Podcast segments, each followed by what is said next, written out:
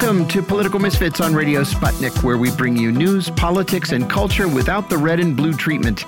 My name is John Kiriakou. I'm here in the studio, normally with my co host Michelle Witte, but she is on vacation today. There's a lot to tell you about today. A lot. You know, usually Fridays are relatively slow. Europe is six or seven hours ahead of us, five in the case of the UK, and their days are already winding down by the time we get started, but today is one of those days that it's really genuinely busy. I'm going to start by telling you about an unfortunate uh, incident in Donetsk today. More than 50 Ukrainian prisoners of war were killed this morning, and at least 75 were wounded when a missile ripped through a prison in Donetsk. Ukraine accused Russia of firing the rocket, while the Russians accused the Ukrainians the Russian military also released a video showing the remains of a HIMARS rocket launcher that may have been used in the strike. At least 16 people are dead in flooding in Kentucky, and just a few minutes before the show started, the governor of Kentucky said that the death that the death toll will go much higher. Uh, there's been a series of floods in eastern Kentucky and western Virginia. Uh, much much more rain than uh, than is normal for this time of the year. And uh, many of these low-lying communities just were not prepared for the runoff that came down from the mountains. That's what what happened in Kentucky. Again 16 people are dead there and uh, and that death toll is going to go much higher.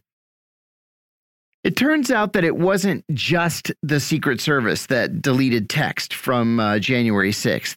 Donald Trump's Secretary of Homeland Security, and Acting Deputy Secretary of Homeland Security also deleted their text messages from that day.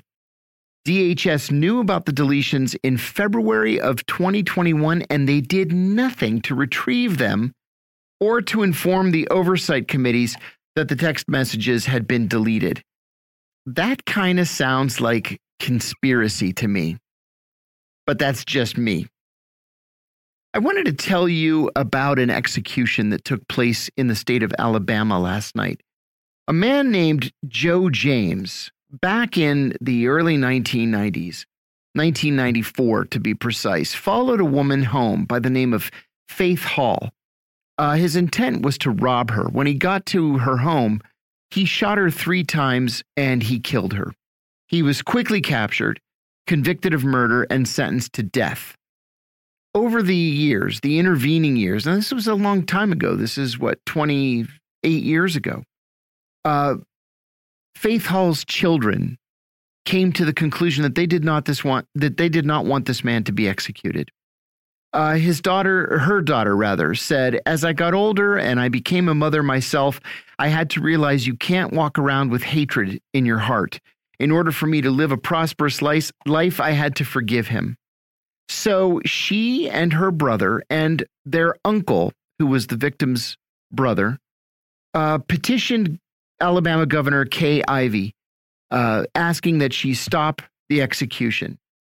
Uh, Governor Ivey denied their request, and uh, and James was executed by lethal injection last night at the William C. Holman Correctional Facility in Atmore, Alabama. Uh, the only statement that came out of the government was justice has been served. Joe James was put to death for the heinous act he committed nearly three decades ago the cold blooded murder of an innocent young mother, Faith Hall. Um, with that said, more and more states in this country are having this debate about whether or not we want to continue killing people. Now, states like Oklahoma, which we told you a few weeks ago, is planning to execute 25 people between August and um, and the end of the year have made their decision. Others uh, are looking to the rest of the world, and you know we see that of uh, industrialized Western or Western oriented countries, only the United States and Japan execute people. Um, you know, do we want to be lumped in with Iran, North Korea, uh, places like Saudi Arabia? I don't. And I think that's a debate we should be having. Uh, speaking of Saudi Arabia, Crown Prince Mohammed bin Salman um, is on a tour of Europe. Now, the reason this is important is severalfold. Number one, No Western leader would meet with Mohammed bin Salman until Joe Biden did two weeks ago. When Joe Biden gave MBS that fist bump, it opened the door for other European leaders to meet with him and to begin his rehabilitation, because that's really what this is. It's a political rehabilitation. In fact, the Washington Post even says Saudi Crown Prince engages in long handshake with President Macron on rehabilitation tour. Day before yesterday, MBS was in Greece, shaking hands with Prime Minister uh, uh, Mitsotakis.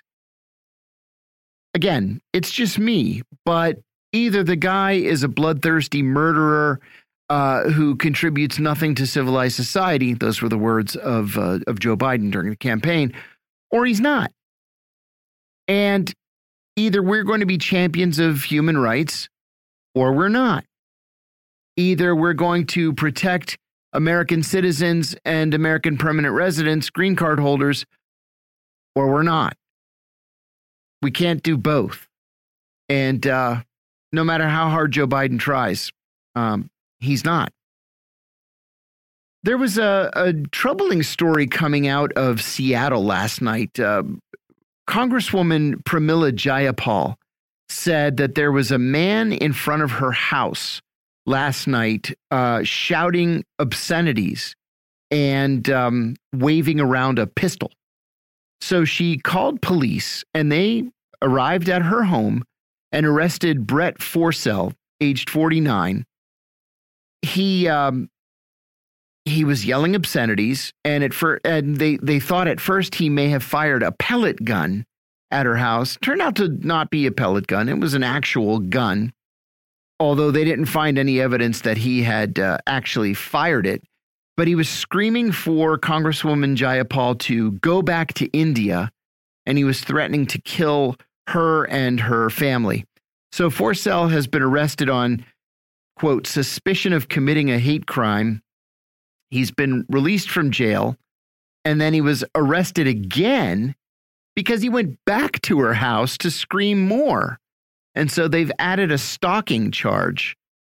Uh, in an interview with federal agents, it says that he acknowledged that he had shouted profanities at Jayapal's residence, uh, but he denied stepping on the property. He denied shouting death threats, and he denied being a racist. He couldn't explain what he meant by go back to India. Uh, and his defense is something that we hear all the time. He told investigators that that he was so drunk that he doesn't really remember what he did and he suffers from mental health issues. So his bail is now set at $500,000. Authorities say that he's likely to commit a violent offense if he goes free. And he has said, get this, that he would return to Jayapal's home as soon as he's released. He actually said that to the cops. So the judge instituted something called an extreme risk protection order uh, so that he cannot have access to firearms. Good luck with that. We'll see how that goes. Trader Joe's in Western Massachusetts um, became the first of 500 Trader Joe's in America to unionize. They did that yesterday. They uh, they took a vote, and the vote was overwhelming. They are now represented by the United Food and Commercial Workers Union, and uh, and now the idea is this is going to encourage other employees of other Trader Joe's outlets around the country to begin unionization efforts. It says here in the Washington Post today that the union's victory follows a wave of successful union drives this year at high profile employers that have long evaded unionization. And we've talked about them here on the show. We're talking about Amazon and Apple and Starbucks and REI. Uh, well, it looks like that's exactly what's happening. This is something of a this is something of a, a domino effect. Uh, and as we're speaking now, there are other Starbucks outlets around the country that are also uh, beginning unionization efforts. I wanted to tell you, especially those of our listeners and viewers who live in the Washington, D.C. area, if, um, if you've ever traveled by train, the only way to do it is through Washington's Union Station, right? It's been there since the 19th century. It's an awesome place to catch a train. It really is. But it's been having some problems. Uh, first of all, it was hit hard by COVID. And as a result, um, a whole bunch of the of the stores and the outlets in the train station have shut down. Now, this is a station that decorates beautifully at Christmas. The Norwegian embassy every year puts up this uh, train model train display, and it looks like the Norwegian countryside with mountains and fjords and stuff like that. It's really great. Uh, the main room where you enter into Union Station is uh, one of the largest single rooms in the world. And for many years, it was the largest room in America. You can lay the Washington Monument down on its side and it would fit in the main entryway of Union Station. It's gigantic. 96 foot ceilings, uh, sculptures and statues all over the place. But over the last few years, it's become um, one of the biggest draws for homeless people in Washington. It was once a vibrant gateway to Washington, D.C., and now it's just a sad, broken down, falling apart, neglected 19th century building. Well, just to show you how bad things are getting, one of the busiest places inside Union Station is the Starbucks. No surprise there. People go to the station early in the morning, they're waiting for their train. Here's Starbucks right there at the gates. Everybody lines up. By far, it's the busiest place inside the train station. Starbucks announced yesterday that it is shutting down uh, that outlet, not because it's not making money, it's making tons of money. But it says that it's become so dangerous inside the train station that they just can't expose their employees to that kind of a threat anymore. Um, I can tell you, and I travel by train all the time because it's so much easier to get to New York by train or Philadelphia by train than it is by by plane or, or by bus, which is awful. But um, this is a this is a blow. Uh, it it just shows you that the city can't ignore uh, its homeless problem any longer. It has to do something to help these people. It's not up to the train station to provide housing for them. And many people that live inside the train station are uh, are mentally ill and so it's, in my view, it's the government's uh, responsibility to help those people.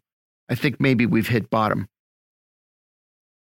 One other thing to tell you Jared Kushner, the former uh, uh, Trump uh, senior advisor and Donald Trump's son-in-law, is coming out with a with a new book. It's one of these tell-all books, and uh, CNN, for whatever reason, has gotten exclusive rights to serialize it. I don't understand that at all.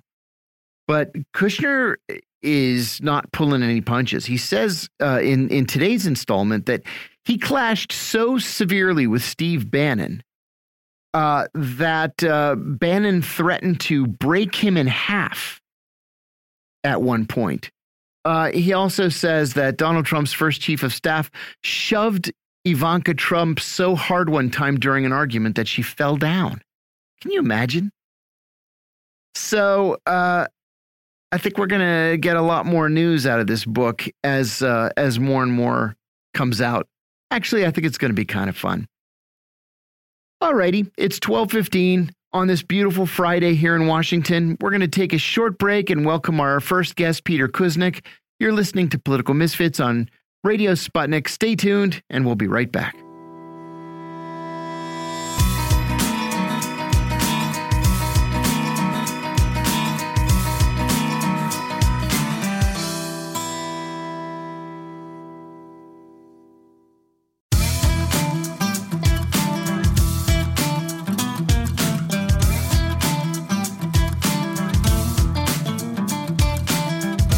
Back to Political Misfits on Radio Sputnik, where we bring you news, politics, and culture without the red and blue treatment. I'm John Kiriakou. The Washington Post today has a front page article with a curious headline. It says, quote, Ukraine could be turning the tide of war again as Russian advances stall, unquote. This seems to be an ongoing theme in the American media that the Russians are stalled, they're confused, they're suffering setbacks and unable to keep up their supply chain. Any war, of course, is unfortunate, but propaganda that supports one side over the other using inaccurate analysis really doesn't serve anybody. We keep hearing about the Russians being stalled and the tide turning, but is it really? Or is it a narrative being used to perpetuate unlimited amounts of aid, weapons, and materiel to Ukraine? We're joined by Professor Peter Kuznick. He's a professor of history and director of the Nuclear Studies Institute at American University and in Washington.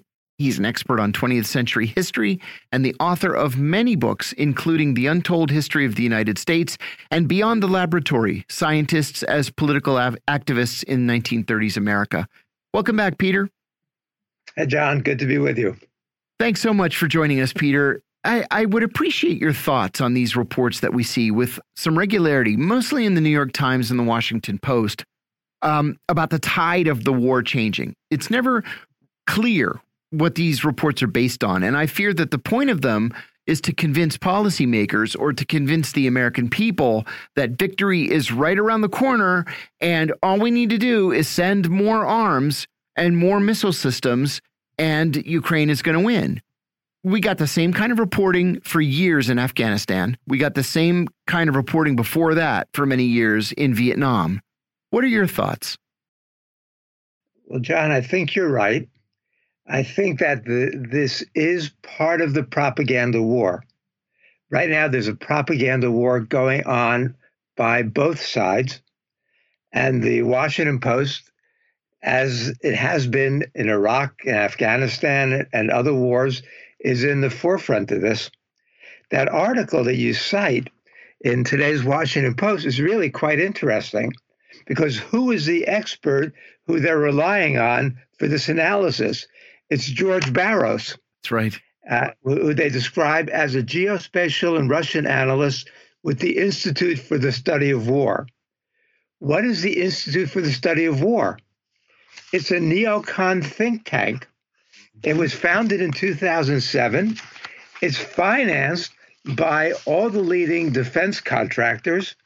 The members of its board uh, are include representatives of Raytheon, Microsoft, Palantir, GM, General Dynamics, Kirkland and Ellis. They, they might not all be on now, but they all have been on, and most are still on there. It was founded by Kimberly Kagan, does the name Kagan mean something to you? and certainly, I'm sure it does, because she turns out that she studied at Yale. Uh, she met her husband, Frederick Kagan, at Yale, uh, another leading neocon with the American Enterprise Institute. He's the son of Donald Kagan, the historian, and he's the brother of Robert Kagan, Robert Kagan is the leading neocon thinker who founded the Project for a New American Century. So these people are the hawks, and they, uh, in many ways, are to the right of the Biden administration when it comes to foreign policy. And so the fact that the, the George Barros, who's a, um, affiliated with the Institute for the Study of War, is the principal source who's quoted in this article, which then goes on to hedge a little bit anyway. But this is a line that we see coming out. Who else is expressing this in the Washington Post? Op ed yesterday by Max Boot, our friend Max Boot. Oh, yes. He's been prolific lately. Yeah. Uh, and, and I mean, these people, what are they calling for? Like they did in other military confrontations, they're calling for increased U.S. involvement, like they wanted in Syria, like they called for. I mean, uh, this Kimberly Kagan was on McChrystal staff. She was one of the leading spokespeople and, in support the surge in Iraq. So these these these are who they are, you know. And if you look at the other members of the board of the Institute for the Study of War, we're talking about. It's chaired by General Jack Keane. Uh, it includes also Bill Kristol, who, along with Kagan, founded the Project for New American Century, former Senator Joseph Lieberman, who ran as a vice presidential candidate for the Republicans. Uh, I mean, this, this David Petraeus, this is who we, we're dealing with. This is the neocons who were not sufficiently disgraced by what they did in term in Afghanistan, Iraq, Libya, and elsewhere. They've come back. These people never die and they never go away and they never lose credibility. And so they're back now in the Washington Post urging the Americans to continue ignoring diplomacy, sending more and more weapons because the HIMARS are so successful that now the Russians are stalled and they're going to be defeated. And Ukrainians are, are now going to mount a counteroffensive on Kherson. And pretty soon the Russians are going to be driven out of Ukraine. I mean, that's wishful thinking, but it's not what's really happening on the ground.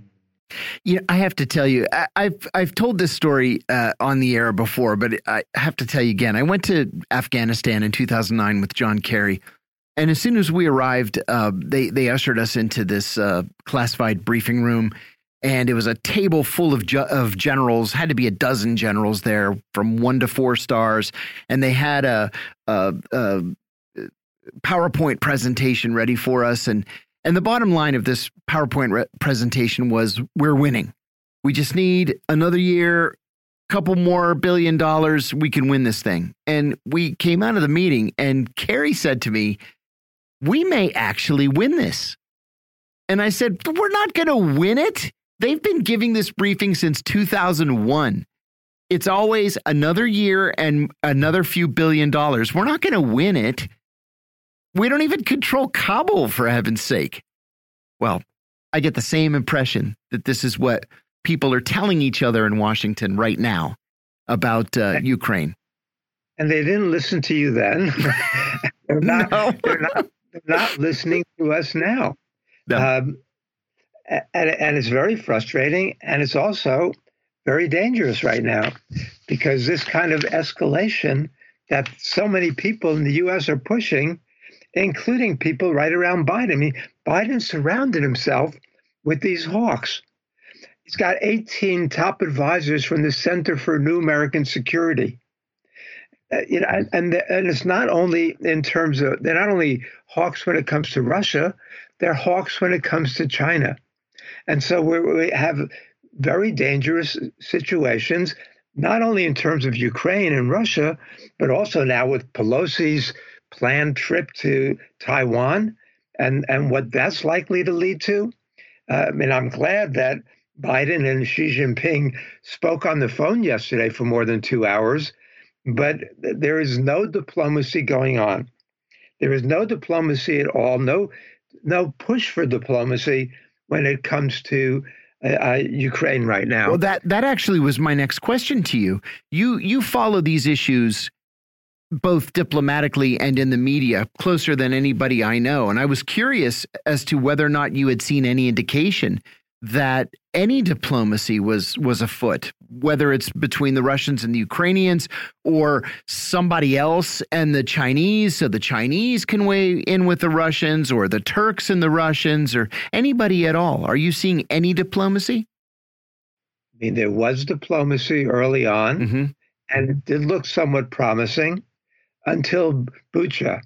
That's uh, right. Uh, and then after the atrocities were discovered in Bucha, and both sides are making accusations uh, with these about the war crimes, but there certainly have been war crimes on both sides in this war.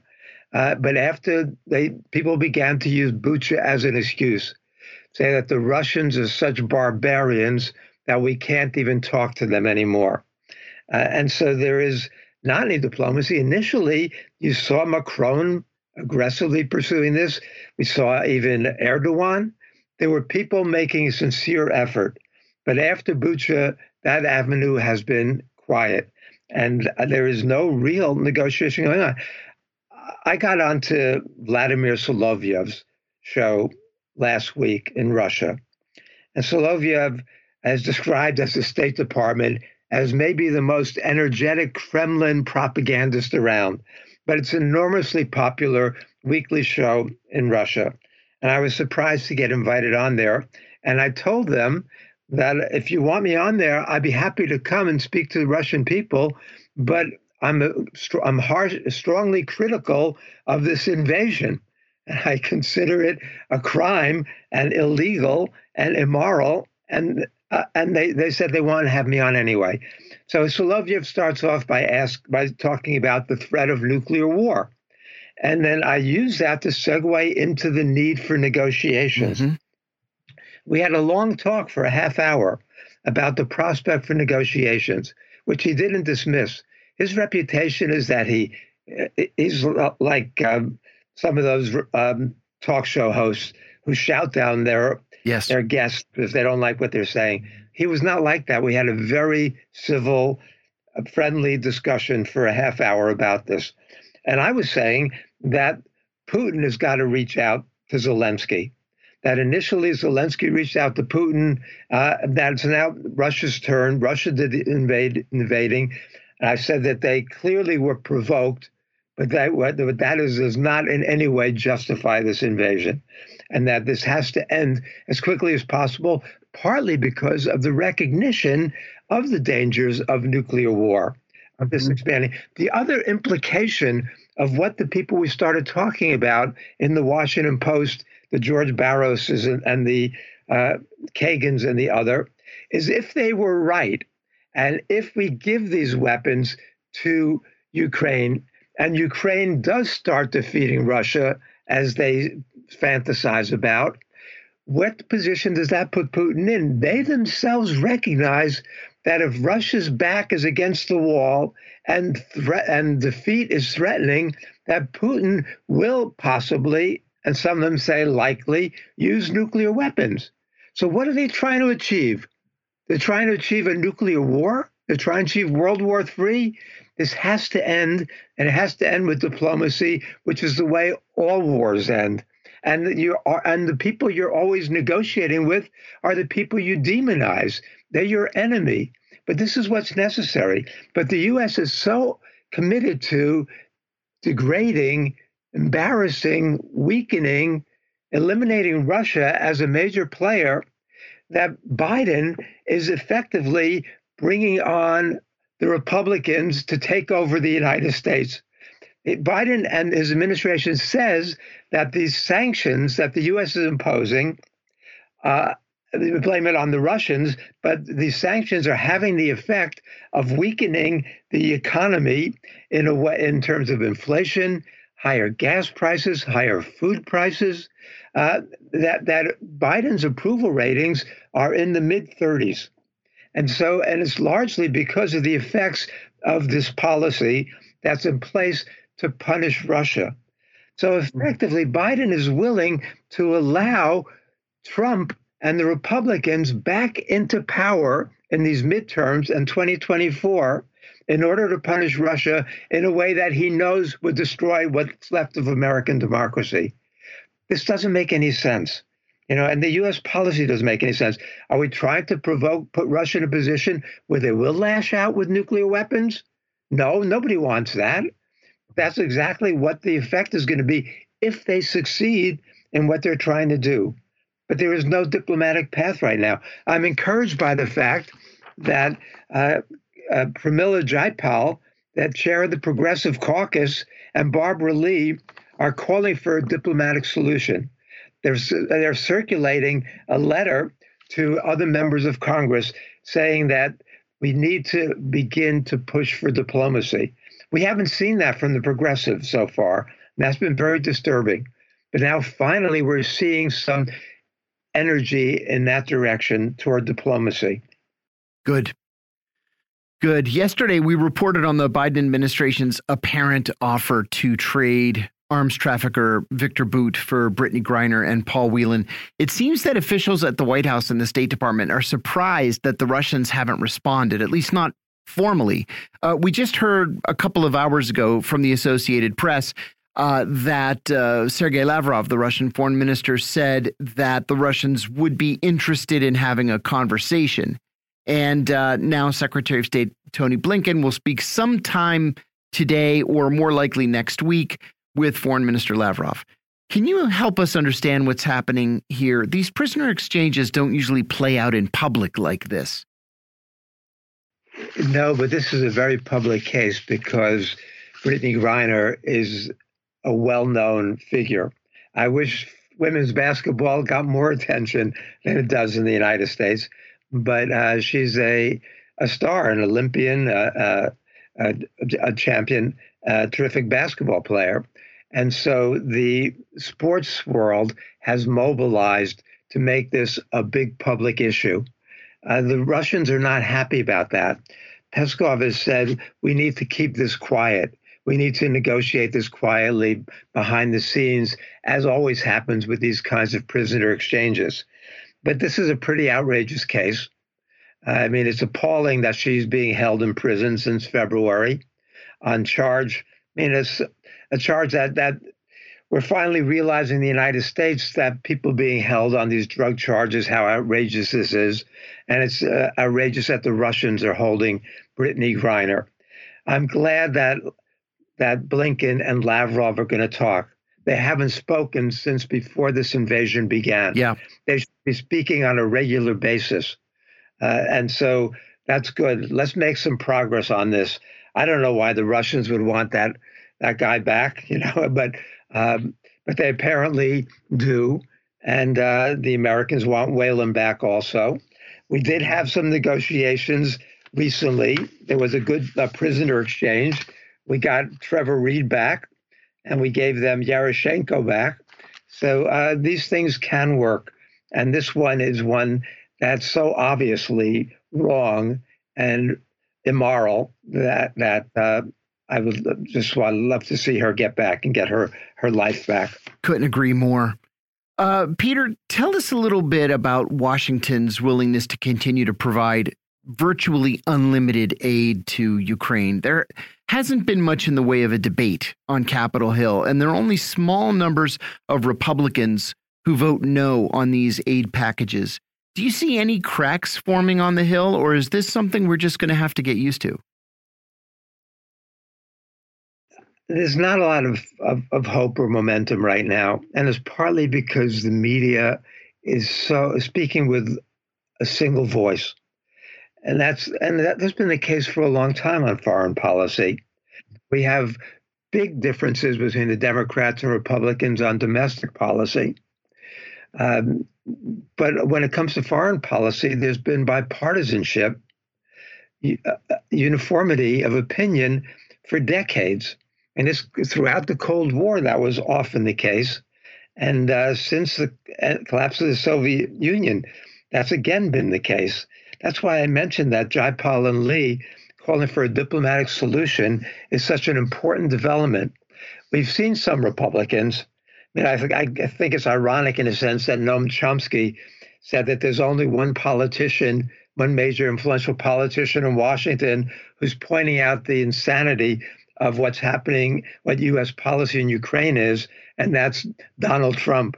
You know, but uh, and so some of the Trumpies, partly because they're isolationists, partly because they don't want to see the U.S. spending any money to help anybody, uh, are are opposing increased U.S. defense spending. But most people in Congress are in the pocket of the defense yeah. contractors yeah. and the lobbyists and they always, I mean, this new U.S. military budget uh, is outrageous. Uh, and the defense contractors, if we look at the profiteering going on about the, the oil industry, uh, the gas industry, the defense industry, these people aren't opposed to war. They love war, and it's making them even richer than they were before. This is obscene. You know, they refer to this, the Russian Bout who they want back, as the merchant of death. Well, in the 1920s and 30s, it was the defense contractors who were referred to as the merchants of death because of their obscene profiteering off World War One. And these people are all merchants of death. Uh, and they are the lowest of the low, the scum of the earth, the people who profit off the suffering and the killing and the devastation and the humanitarian outrage that's going on in Ukraine and elsewhere on the planet.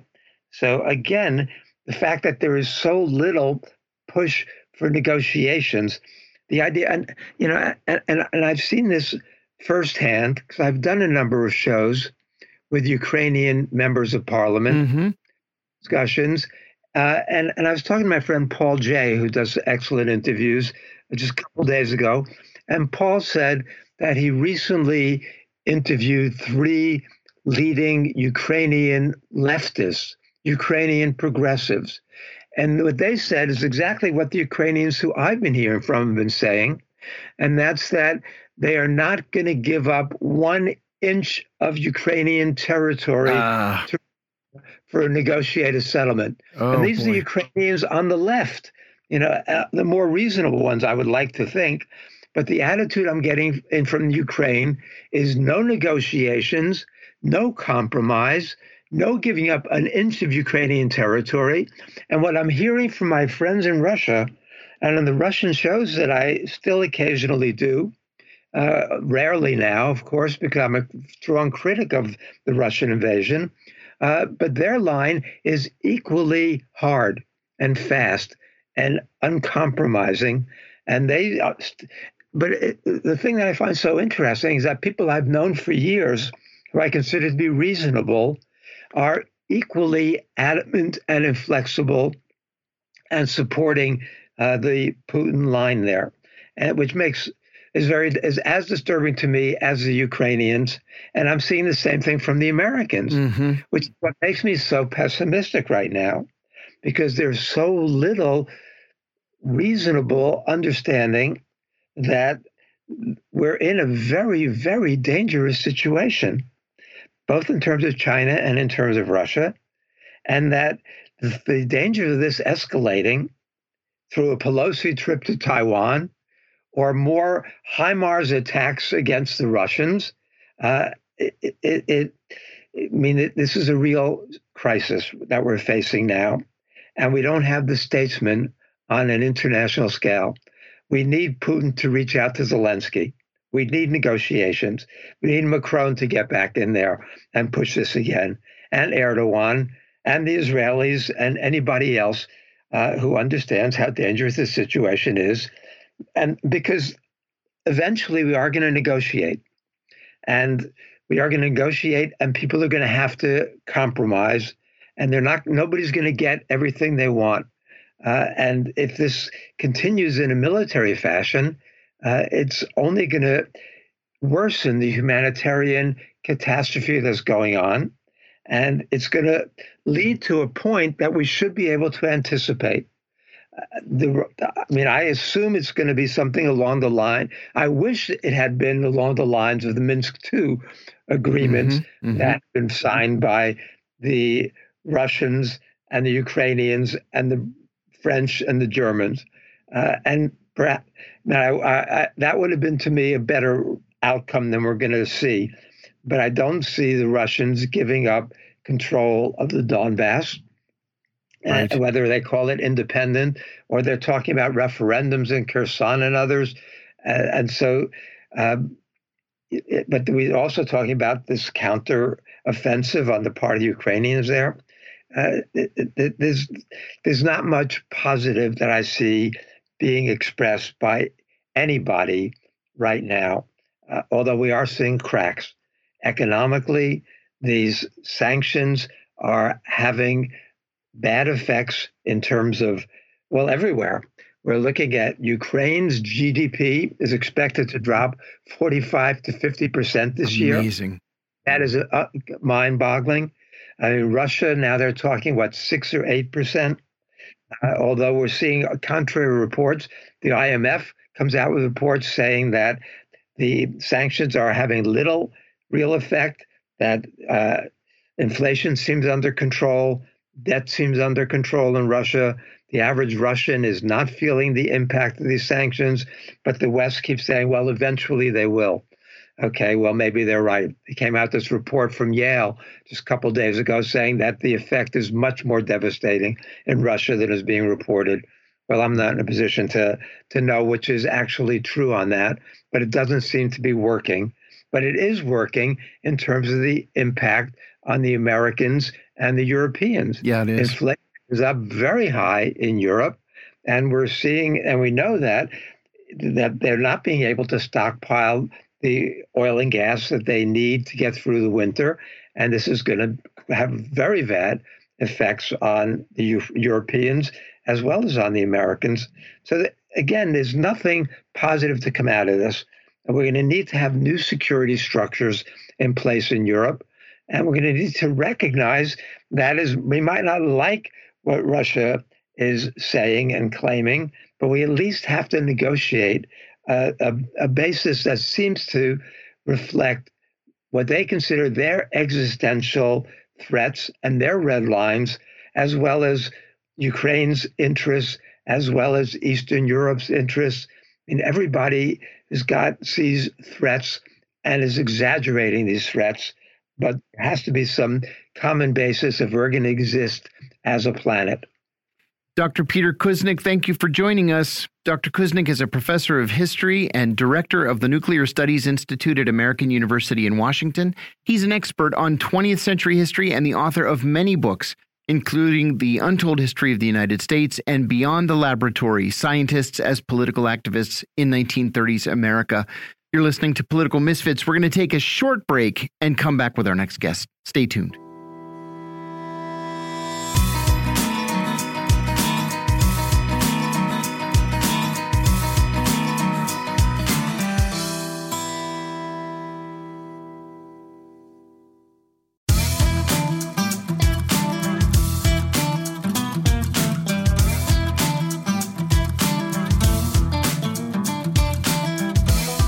Welcome back to Political Misfits on Radio Sputnik, where we bring you news, politics, and culture without the red and blue treatment. I'm John Kiriakou. Democrats in the Senate wasted no time in working to pass the newly named Schumer Manchin Inflation Reduction Act. Majority Leader Chuck Schumer said that he believes the bill can be passed by next week when it would then go to the House for action. What we don't know yet, however, is whether the Senate parliamentarian will actually allow the measure to be considered in what is called reconciliation, that is, part of the budget process. The bill, at 725 pages, would reportedly reduce drug costs, reduce inflation, combat climate change, and revise the corporate tax code. In other news, the city of San Francisco yesterday declared a state of emergency because of the rapid spread of the monkeypox virus and the World Health Organization yesterday urged gay and bisexual men to try to limit their sexual partners until authorities are able to release the monkeypox vaccine. At the same time, though, authorities in Los Angeles are saying pointedly that monkeypox is not a gay disease. And New York health officials are warning that Americans cannot have a repeat of the early days of the HIV AIDS crisis when the disease was known wrongly as gay cancer. We're joined by Brian Wright, He's a California attorney and former radio talk show host. Brian, always great to have you. Welcome back. Well, good to be on again, John. Brian, let's start with this surprising agreement between Senate Majority Leader Chuck Schumer and West Virginia's Joe Manchin. We discussed the early details yesterday on the show. This looks like it could be a major victory uh, for Joe Biden if it actually happens. Biden really needs a legislative win if the Democrats can pass it as part of the budget process. Do you think that that'll happen? This bill is greatly scaled down from the original version that Joe Manchin rejected, but it's still pretty substantial. What do you think? Well, John, let me first start out by saying Inflation Reduction Act. I know, right? I laughed when I read it too.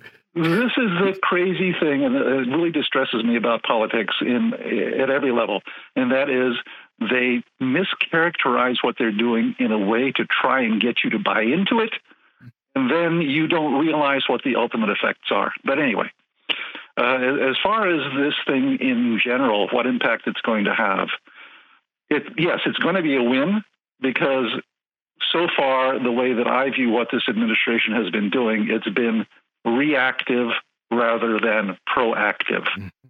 They haven't been able to get any thrust on any of their policies. They haven't been able to get anything through because the even within their own party they have pushback. So if they can get this through, I think it'll be their first major win in a policy direction. And yes, they can tout, "Hey, look, we've done something." Mm. Yeah, I think that's probably right. The latest polls, Brian, show that 75% of Democrats don't want to see Joe Biden as the Democratic nominee for president in 2024. If this bill passes, do you think that'll make any difference in those numbers? Less than two years into Joe Biden's term, is it is it already too late for him? Uh, I, I, don't think that this bill is going to have much impact because I don't really think that in the long run people make their voting decisions on the basis of policies that were passed in, in a particular administration. Mm-hmm. Um, most people don't actually know a lot about why they cast their votes. And to me, it's more the feeling that they have, how they think uh, the economy is doing, how they think the country is going, that kind of a thing as to whether they are going to support an incumbent or not. Right. And I just don't think that this particular bill. Oh, and by the way, let me mention the uh, the size of this bill is over the life of the bill less than one year of military spending. Good point. Yes, it is. So it's not it's not a huge thing. Right. It is something. But that's that's a good point. I, think, I don't think that Biden eh, can do anything to change people's perception about him, unless inflation were to drop down to three percent or something like that. But uh, Biden comes across as somewhat senile. Yeah, and that issue is going to be the driving issue in this next election, in my opinion. What do you think all of this means for Kamala Harris, Brian? She was a relatively popular figure in California for a, for a while at least. She was a San Francisco district attorney, she was attorney general of California, and then she was a US senator. Now, though, her approval ratings are around 25%. I mean, that's just it's just incredible to me. I, am unaware of anybody's approval ratings being around 25%. I mean, like through history. That's that's not how you win a national election. If if Joe Biden elects not to run for reelection, what happens to Kamala Harris? I, I think she's going to fall by the wayside. Um, and I'm not quite sure about your characterization about how popular she was. In, right frankly, at these lower level elected positions, nobody knows who these people are. Yeah. They don't go true. out on the campaign trail. You don't see television television ads for them. So who, who's running for Attorney General of California? I, I don't know. It, yeah. Uh, and in California, if you happen to get the Democratic nomination, you're pretty much assured of winning because California is that far Democratic. So uh, frankly, uh, again, I go back to on a national scale, likability, people's perception are very important in the ultimate result. And ultimately, I think that's why Hillary Clinton lost because she wasn't likable. Um, Kamala Harris strikes me as being one of the strangest people I have ever seen. And I think that's a perception that many people have. Mm-hmm. And I don't think there's much she can do about that. So I don't consider her to be a viable candidate. And frankly, I'm kind of surprised that she was even picked to be the vice president. Yeah, I, I think so too. I thought I thought Klobuchar would have been a, an excellent choice, but then she had some baggage around the George Floyd thing. Right to not be considered. But yeah, the the timing of the George Floyd situation was unfortunate for Klobuchar. I agree with you. For a long time, I thought Klobuchar was going to be the pick. I really did. Uh, and then you know we we were talking on the show a week ago about. Uh, about how uh, the choosing of the vice president has changed over the years. It used to be that you chose a vice president or you chose a running mate uh, who could balance the ticket. If you were a governor, you chose a senator. If you were a senator, you chose a governor. If you were from the East, you chose someone from the West or the Midwest, the South, whatever, to balance the ticket. And that's just not the case anymore. Now the choice is someone who's not going to do you harm. Um, you know, it, Joe Biden didn't need to choose somebody from California to win California. He was going to win California anyway. Uh, and I guess he calculated that that Kamala Harris uh, wasn't going to to damage him politically. In fact, I think she has damaged him politically. You remember in the early days of this administration, she was supposed to be, for example, the, the immigration czar. Remember that stupid term? The, the immigration czar. She didn't do anything about immigration. And then the second plan was that she was going to sort of take over foreign policy. She was going to travel around the world and meet with foreign leaders. Well, because the Senate is divided 50 50, and she's already cast more tie breaking votes than any other vice president in the history of the Republic, she has to stick around Washington because these votes pop up all the time. Whether it's for, you know, somebody named to a federal judgeship or some major thing like this silly, uh, I shouldn't say silly, but this oddly named Schumer Manchin uh, Inflation Reduction Act.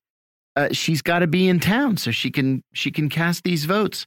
But I think you're right. I think she's the Dan Quayle of this generation, and uh, exactly when when she's when she's finished uh, with the vice presidency, I think that's that's it for her. She'll end up on corporate boards, and she'll end up playing golf, and that's going to be the end of it. Well, you know, when you're talking about the way that the vice president used to be picked, wasn't that more in the days when the party apparatus was in charge of the nominating procedure? Yes, good point. Opposed to now this. Uh, primary system where people vote to pick the the candidate, and then the candidate kind of selects his or her vice president. Yes. Yeah. Yes, you're exactly right. I kind of uh, they they used to call them the smoke-filled rooms in France. right. I prefer the smoke-filled rooms to the system we currently have. Yeah, I think uh, actually I do too. Crazy as it might sound. Brian, let's talk for a minute about uh, monkeypox. It seems to be spreading like unabated uh, in the country's biggest cities, especially in Washington, New York, Los Angeles, and San Francisco. There are real concerns that this could become known as a gay disease because it's most easily spread through sexual contact. Uh, but it doesn't seem uh, fatal. In fact, I'm unaware of anybody dying from monkeypox.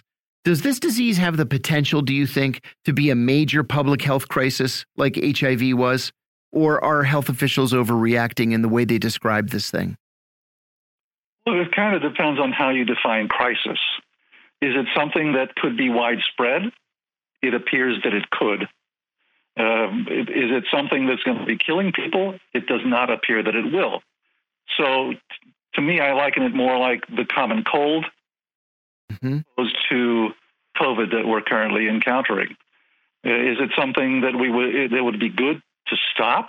Yes, because who wants to get any kind of disease?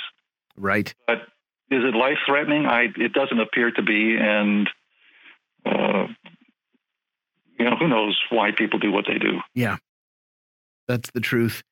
Um, one last question for you, Brian. I have a California specific question. The Los Angeles Times reported late last night that the head of California's State Water Resources Control Board uh, resigned. He's the senior official working against the state's drought or multiple droughts, one right after the uh, right after the other. He said that he does not believe that Governor Gavin Newsom is willing to pursue the kind of transformational change necessary to save the state from drought disaster. First of all, do you agree with that? And second, what else could be done to confront uh, this this ongoing drought besides, you know, doing praying for rain? exactly. You know, the power of prayer. um, it's a difficult question to address from the outside because we cannot see the machinations that go on within government agencies and the governor's office as to why they're doing certain things, what's the ultimate effectiveness of certain things. But looking at what this guy's beef is, he it appears that he thinks that the government is not being heavy-handed enough, which is kind of right. interesting take. I got the same. I got the same vibe from this. Yeah, that he wants the bureaucracy to say you have to do this, you have to do that, and maybe eh, if you're a politician, you can't always afford to take that kind of a thing because you're always you always have an eye on reelection. Yeah. So it's more trying to get people to go along with you, more trying to convince people they need to do certain things in order to achieve certain goals, as opposed to going in there with your hammer. Yeah. So uh, it, it's difficult to tell. Is Newsom doing what everything that could be done? Uh, they they have a, a policy in place, 27 page policy in place. They've spent, they have a 10 billion dollar budget to allocate to this. Yeah, but then just wait until the water police knock on your door and and uh, and write you a six hundred dollar ticket for watering your your grass. We're going to have to leave it there. We were happy to be joined from Los Angeles by Brian Wright. He's a California attorney and former radio talk show host. You're listening to Political Misfits. Stay tuned. We'll be back right after this brief message.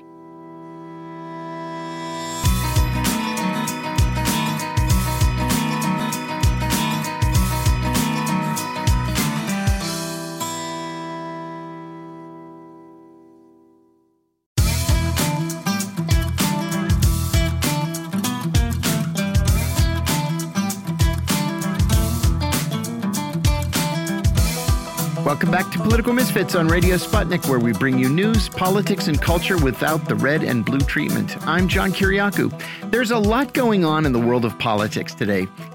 In Senate and gubernatorial races across the country, candidates are jockeying for position. That's good for some, of course, and not good for others. We're going to tell you today about some of these close races for U.S. Senate and um, and uh, gubernatorial races in the states of Georgia, and California, and elsewhere we're going to tell you about some surprises too, like the Senate races in Missouri, Ohio, and maybe even Colorado. And we'll give you the latest news on the presidential race, even though it's still, sorry, two and a half years away. I'm joined here in the studio by Rae Valencia. Rae is a Sputnik News analyst and the producer of this show. Welcome back. Good to be back and love talking about politics. Oh so. my gosh, me too. I've been so excited about this segment because there's so much going on. Uh, we're going to get to Missouri in a minute, and uh, I raise Missouri because the uh, the primary there is is Tuesday, so it's coming right up. But first, there are a few new polls uh, that that came out yesterday and this morning in Georgia for both the gubernatorial and the Senate races that I wanted to tell people about.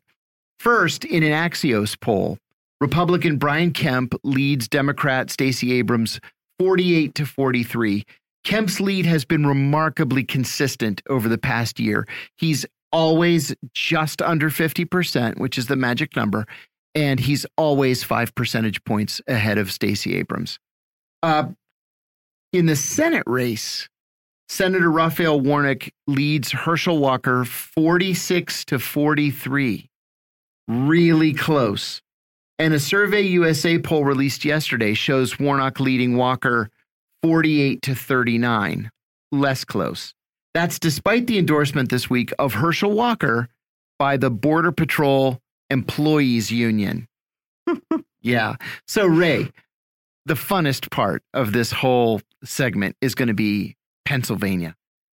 Tell us a little bit about the Pennsylvania Senate race. Lieutenant Governor John Fetterman has been trolling the daylights out of TV quack Mehmet Oz uh, tell us about that. So, Pennsylvania, a lot of money flowing in from outside groups uh, mm-hmm. to out, you know, to upend the Oz campaign. And there's some great memes out right now. This whole, you know, Wizard of Oz, yeah. uh, sending him back on the yellow brick road to New Jersey, you know, these type of things. So, one of the clever uh, ads that's out right now is this whole Wizard of Oz theme, the Wizard of Lies.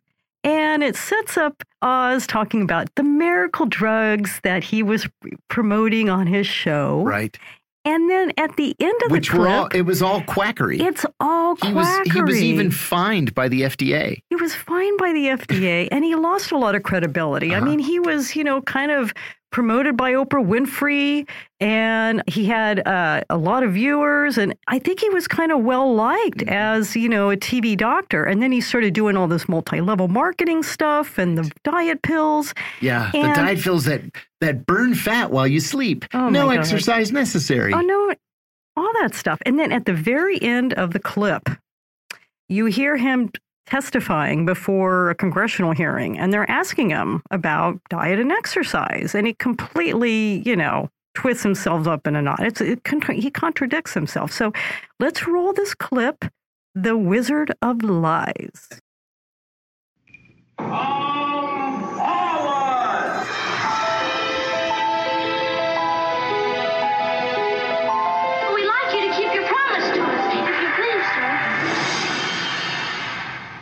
And now I've got the number one miracle in a bottle to burn your fat.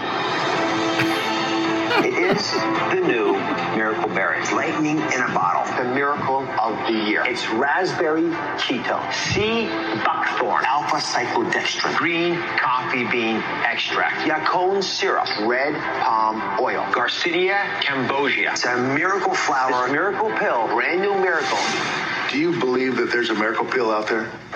There- There's not a pill that's going to help you long term lose weight and live your, the best life without diet and exercise. You ought to be ashamed of yourself.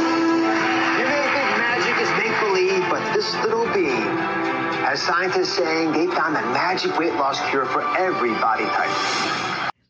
Oh my gosh. Isn't that fun? I think that's going to go in the history books. It's, That's fun. That's quite a good one. Now, that, is that from the Fetterman campaign or is Uh, it from yeah, another it's group? From the, that one's from the Fetterman campaign. Yeah. And then there's a lot of other ones that are coming out. There's my favorite one is Stevie Van Zandt even got into it. He's. Right. been trolling Oz on Twitter. Stevie Van Zandt, formerly of uh, the E Street Band, right? Big rock star, who then played Silvio on uh, The On The Sopranos for many years. yes. Uh, yeah, and, and a famous, famous resident of New Jersey. Let's play that clip. Yo, Dr. Stevie VZ here. What are you doing in Pennsylvania? Everybody knows you live in New Jersey and you're just using your in-laws' address over there. And you do not want to mess around with John Fetterman. Trust me, he's a little out of your league.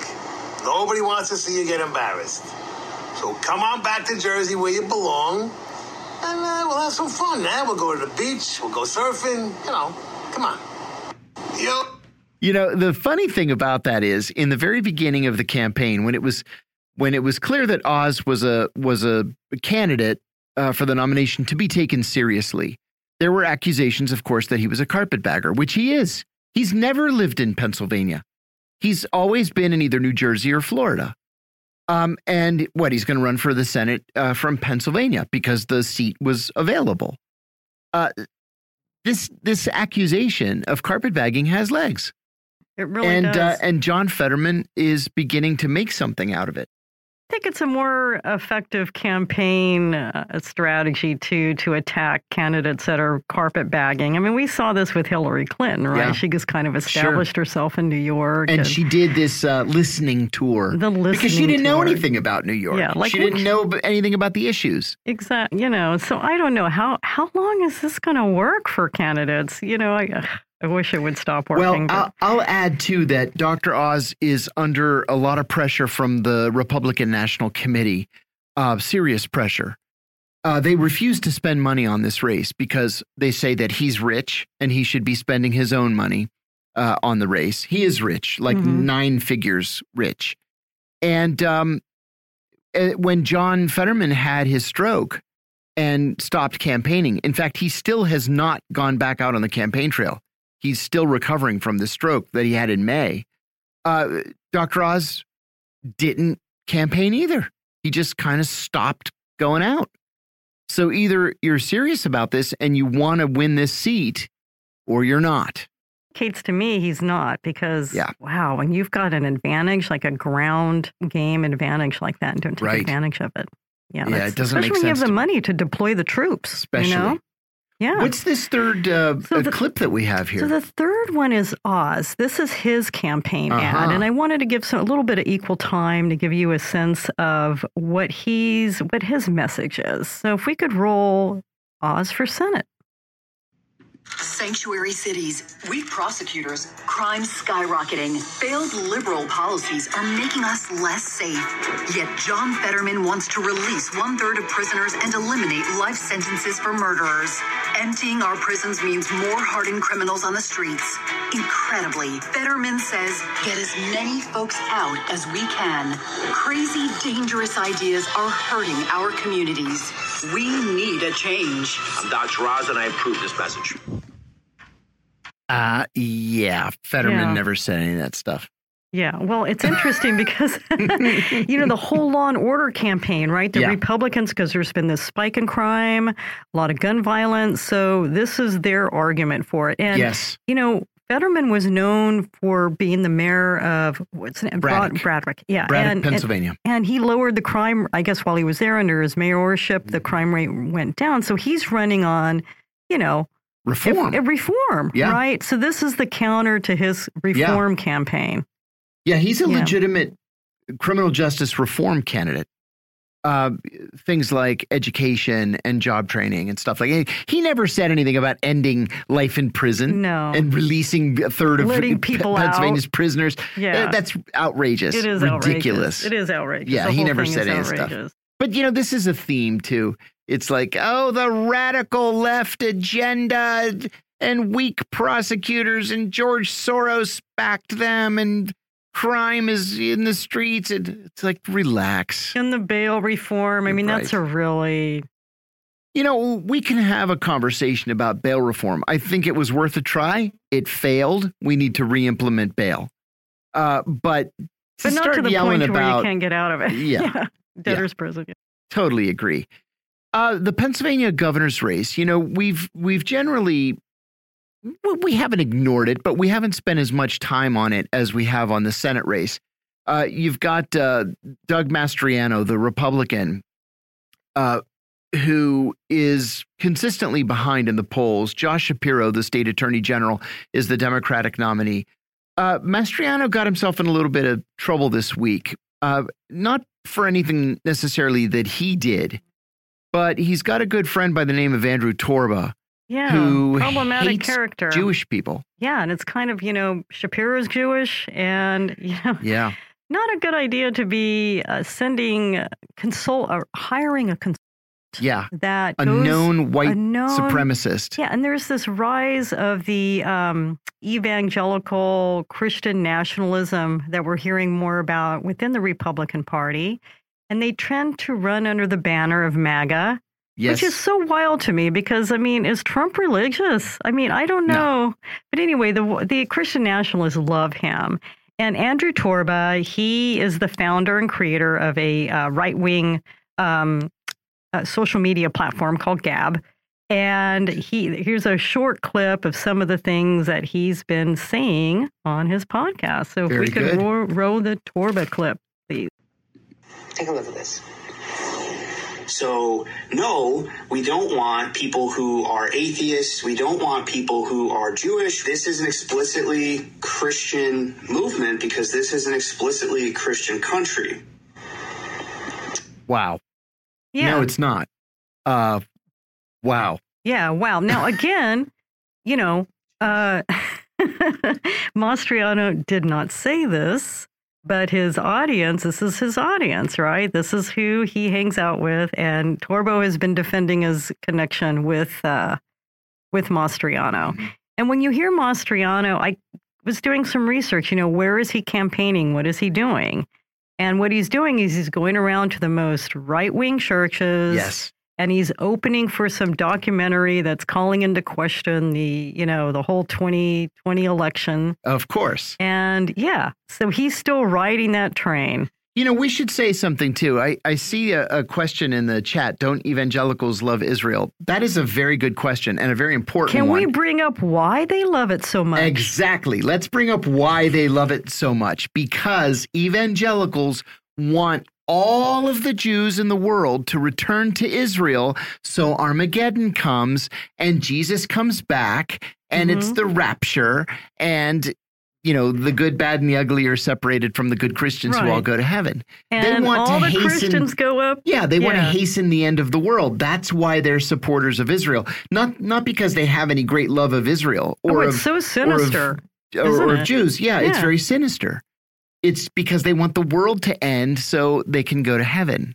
oh yeah i grew up in the 1980s there was this um documentary movie that that the churches were like trying to scare teenagers into christianity it was called left behind Oh, I remember Do those. you remember those this? It was like it was a book, and then they made series. it into a movie. Yeah. And at the very end, there was like guillotines and stuff. You know, oh, it was yeah. crazy. What they don't tell you is the rapture is never mentioned anywhere in the Bible. That's a that's a That's an invention of American Protestants in the mm -hmm. late 19th mm-hmm. century. Yeah, it's a way of it's a behavioral control. It is. way to scare people. It is. Yeah. Hey, I want to switch to Ohio briefly. You know, normally I wouldn't pay a whole ton of attention to Ohio, uh, but something's happening there. Democratic Senate candidate Tim Ryan from Youngstown, Ohio, has tied Republican nominee J.D. Vance in that race by appealing to union members and to Fox News viewers. Uh, Ryan has always been moderately conservative as a congressman. He's been in Congress for ages. And he's a far more seasoned campaigner than J.D. Vance is. Republicans are complaining that Vance isn't campaigning enough, which is probably true. While Ryan is running all over the state, including to these poor white conservative populist areas. Uh, yesterday, the billionaire Peter Thiel mm. gave Vance another $2 million to spend on advertising. But the three latest polls show Vance 42, Ryan 39, Vance 39, Ryan 37, and Ryan 37, Vance 36. That's too close to call in all three of those of those polls. And there are a lot of undecided voters. I'm fascinated by this because I think that most observers and most Democrats just wrote this race off. It's a Republican year. It's a Republican state. And it's become more Republican Ohio, right? Absolutely. Yeah. In the last 10 years, it's been a, a remarkable shift. Yeah. yeah. And that may be because uh, people are leaving the state and they're moving to places like Florida, Texas, Arizona. Yeah. It gets cold in Ohio in the winter. I understand. Exactly. Yeah. Listen, both my ex wives are from Ohio. I'm never going back to Ohio as long as I live. Anyway, that's that's a race to watch. It's something that that I, am interested in. I had a conversation last night too with a friend of mine, um, Arn Menconi. Arn's been on the show a couple of times. Arn was the Green Party's nominee for U.S. Senate uh, in the last election in the state of Colorado. Colorado has long been seen as a safe Democratic uh, vote for Senate, right? But the latest polls seem to spell trouble for the Democrats. While Colorado's not as volatile as some of these other states that we talk about here. We talk about Arizona, and Nevada, New Hampshire, Pennsylvania. Um, it's closer right now than anybody expected. So you've got Senator Mike Bennet. Uh, he's being polled at 48%. That's terrible. If you're an incumbent senator, right, up for reelection, and you you're only polling at 48%, you've got a problem this virtually unknown Republican nominee by the name of Joe O'Dea comes in at 37%. Keep in mind, this was supposed to be a walk for the Democrats, right? This wasn't even supposed to be a race. Uh, but the, the DNC is not at all focused on this race. And the Republican hasn't spent any money, and still he's got Bennet under under 50%. So we're gonna we're gonna keep our eye on this race. My my own view is that Colorado is more purple than blue. Mm -hmm. And uh, I think a lot of Democrats take Colorado for granted. Yeah, I think a lot of places are going to turn more purple because, you know, just housing prices are pushing folks from California oh, yeah. and New York into the Midwest and the South. Yeah. yeah. You know, I told uh, I told a good friend of mine a couple of years ago uh, that Virginia was uh, turning purple, right? It was a solid blue state, then it was a solid red state after Reagan, and then it kind of turned purple. And he said, "Oh, Virginia's a blue state," and I said, "Nah, mm. not not yet." Not yeah. yet. It's, Maybe Northern Virginia, Northern Virginia, but if you is, get down into the state a that's right. Bit, it's it's yeah. pretty darn red outside the the DC suburbs. Oh, absolutely. And so I said, you know, it's it really is purple. Well, in the last go round, uh, Virginians elected a Republican governor, a Republican lieutenant governor, and a Republican uh, attorney general, and the state assembly, the House version uh, of the state uh, Congress, went Republican. Yeah, which makes so, it pretty red now. And there was a poll this week showing that Governor Glenn Youngkin, uh, for the first time, is polling over 50%. Yeah, so Virginia is very much like Colorado. You're right. The, the Democrats tend to take, uh, not take advantage. The, the Democrats tend to um, to believe that they can count on on certain states to always fall into line. Yeah, that's And changing. It, that's changing. Yeah, the pandemic, just a lot of things have shifted things around. It's going to be a very interesting. Yes. Yeah. Um, I want to talk about Missouri. There is all kinds of craziness going on in Missouri. Uh, we've told you previously, we've told our listeners previously that former Governor Eric Greitens, the one time golden boy of Missouri politics, who later resigned after beating up his adulterous girlfriend, stripping her naked, tying her to a chair, photographing her, and then threatening to release the pictures if she ever told anybody that they had had an affair. He's been attempting a comeback. And he's a former Navy SEAL, good looking guy, you know, Mhm. alpha dog kind of personality. Um, everybody said, oh, Greitens is an amazing governor. He's going to be president soon. And then his whole life fell apart. His wife left him when this scandal broke. Big, big mess. Well, apparently, Missouri voters had forgotten why I don't know how Greitens was thrown out. him. Yeah. I don't know how somebody has to resign and then they can run, and it's a high office, governor, Yeah. and then can reinvent himself and just through See, the but name that's the recognition. thing. I'm not sure that he did reinvent himself. No, He- I guess he- reinvent himself would mean he changed, made some changes, but he really didn't, right? but he, really just- didn't. no. What what he did is he decided to try to make a comeback and he and run for the Senate. And in the beginning, all the pundits said, "Oh no, no, this Greitens isn't serious because you know he he abused this woman sexually and then he threatened revenge porn against her and he beat her up and he's a misogynist and he's a masochist and." But Missouri voters apparently just forgot the whole story. So there was a poll two weeks ago showing that the guy is in first place in the Republican primaries. So what happened is the other frontrunner, the state attorney general, whose name is Eric Schmitt, began running ads saying, "Look, Greitens is a bad guy. He beat up this woman, he stripped her naked, he tied her down, he took pictures of her, his wife left him. Mm-hmm. He's a bad guy." And then this last week Missourians were saying, "Oh, I forgot about that."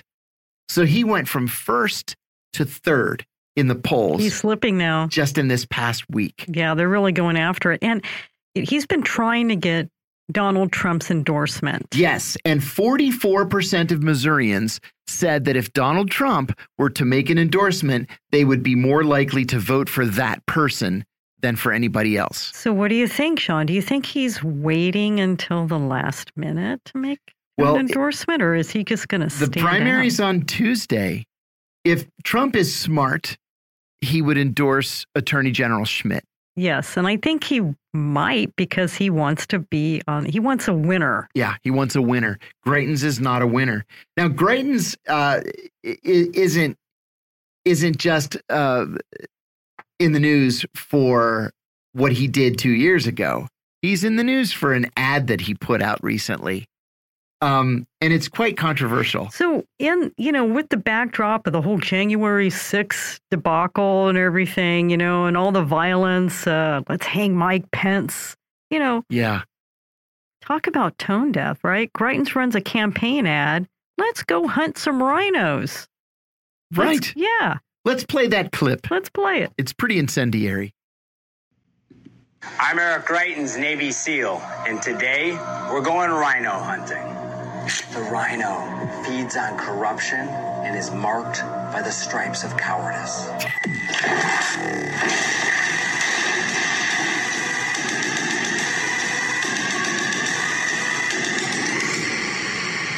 Join the MAGA crew. Get a rhino hunting permit. There's no bagging limit, no tagging limit, and it doesn't expire until we save our country.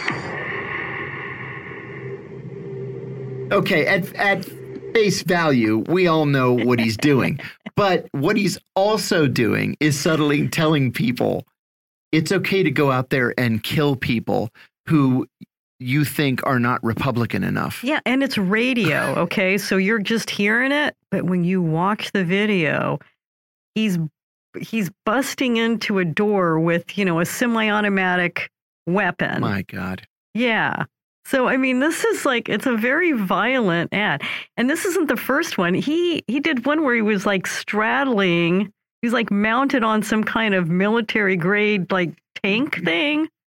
You know, I mean, it's like, what are you doing at home? I don't get it. My God, you know, uh, the like... the latest polls, and, and this mm -hmm. this poll is from yesterday. Now shows Eric Schmitt at twenty eight percent and Eric Greitens at twenty percent. Mm -hmm.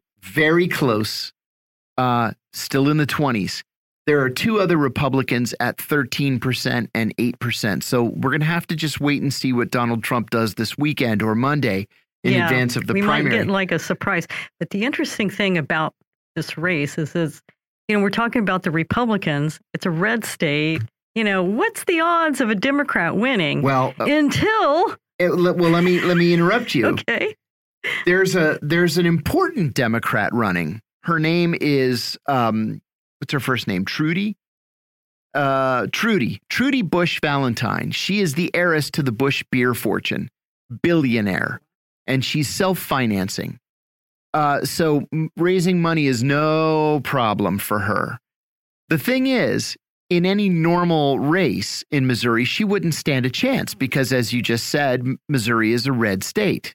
But so, so the last Democrat was what Claire McCaskill. Claire McCaskill. Okay. Who barely won by the skin of her teeth. Yeah, what, and then times? lost, yeah. you know. So, because of Eric Greitens being so inflammatory, it has attracted other Republicans into the race.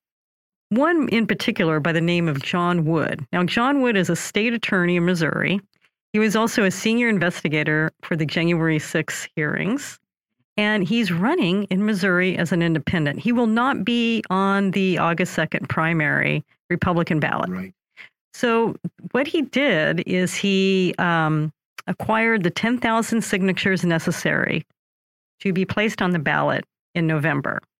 So, what the ballot's going to look like is a Republican, and then it's going to be John Wood, independent, and then it's going to be a Democrat. Right. So, do the calculus on that.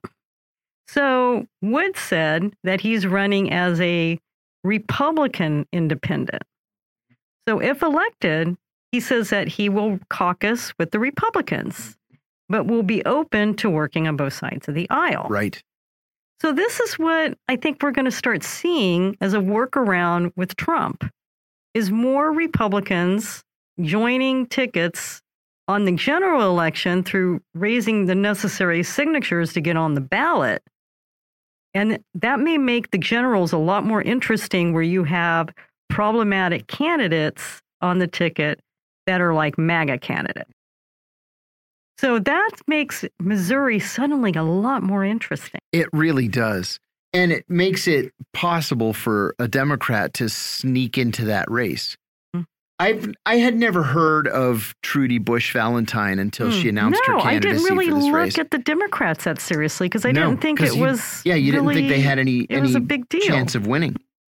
But uh, a lot of money is going to be spent in this race beginning on Wednesday uh, when the nominees are finally chosen it bears watching. Real quickly, we only have a couple of minutes, but I wanted to say real quickly the, the presidential race is decidedly unsettled mm -hmm. now. Mm-hmm. We've said repeatedly over the last several days that 75%, a massive 75% of Democrats don't want Joe Biden to be the nominee for president in 2024. 54% of Republicans don't want Donald Trump to be the Republican nominee for president in 2024. Trump would be 77 years old. Biden would be 82 years old. It's time for them to move on. And that's what voters are saying. Well, and they're going to have a lot to choose from. You know, mm -hmm. we mm-hmm. all know that Ron DeSantis is a likely candidate. Of course, he has to win re-election. He doesn't have to, but he's got to face re-election in November before he can announce his candidacy for president. And there are others. Uh, Mike Pompeo, the former Secretary of State and former CIA director, has said that uh, he's interested in running. Uh, former Vice President Mike Pence, former Ambassador to the United Nations Nikki Haley, uh, Senator Ted Cruz, Senator Marco Rubio, um, maybe even uh, Scaredy Cat Josh Hawley uh, who I don't know. I would if I were Josh Hawley, I'd be too humiliated to even have my oh, name man. mentioned just, as a presidential candidate. Your way over yeah, that's there. just me. Among Yeah. Democrats, the names most often mentioned are California Governor Gavin Newsom and Illinois Governor J.B. Pritzker. If Biden doesn't run, expect another dozen Democrats to Mhm. jump into to, it. to show up. It's early, of course, and a million different things could change between now and when people start uh, making their announcements. But this race bears close watching on both sides because we could see a repeat of what happened in 1968. What happened in 1968 is you had an you had an incumbent Democrat who was who was unpopular because of the war, Lyndon Johnson.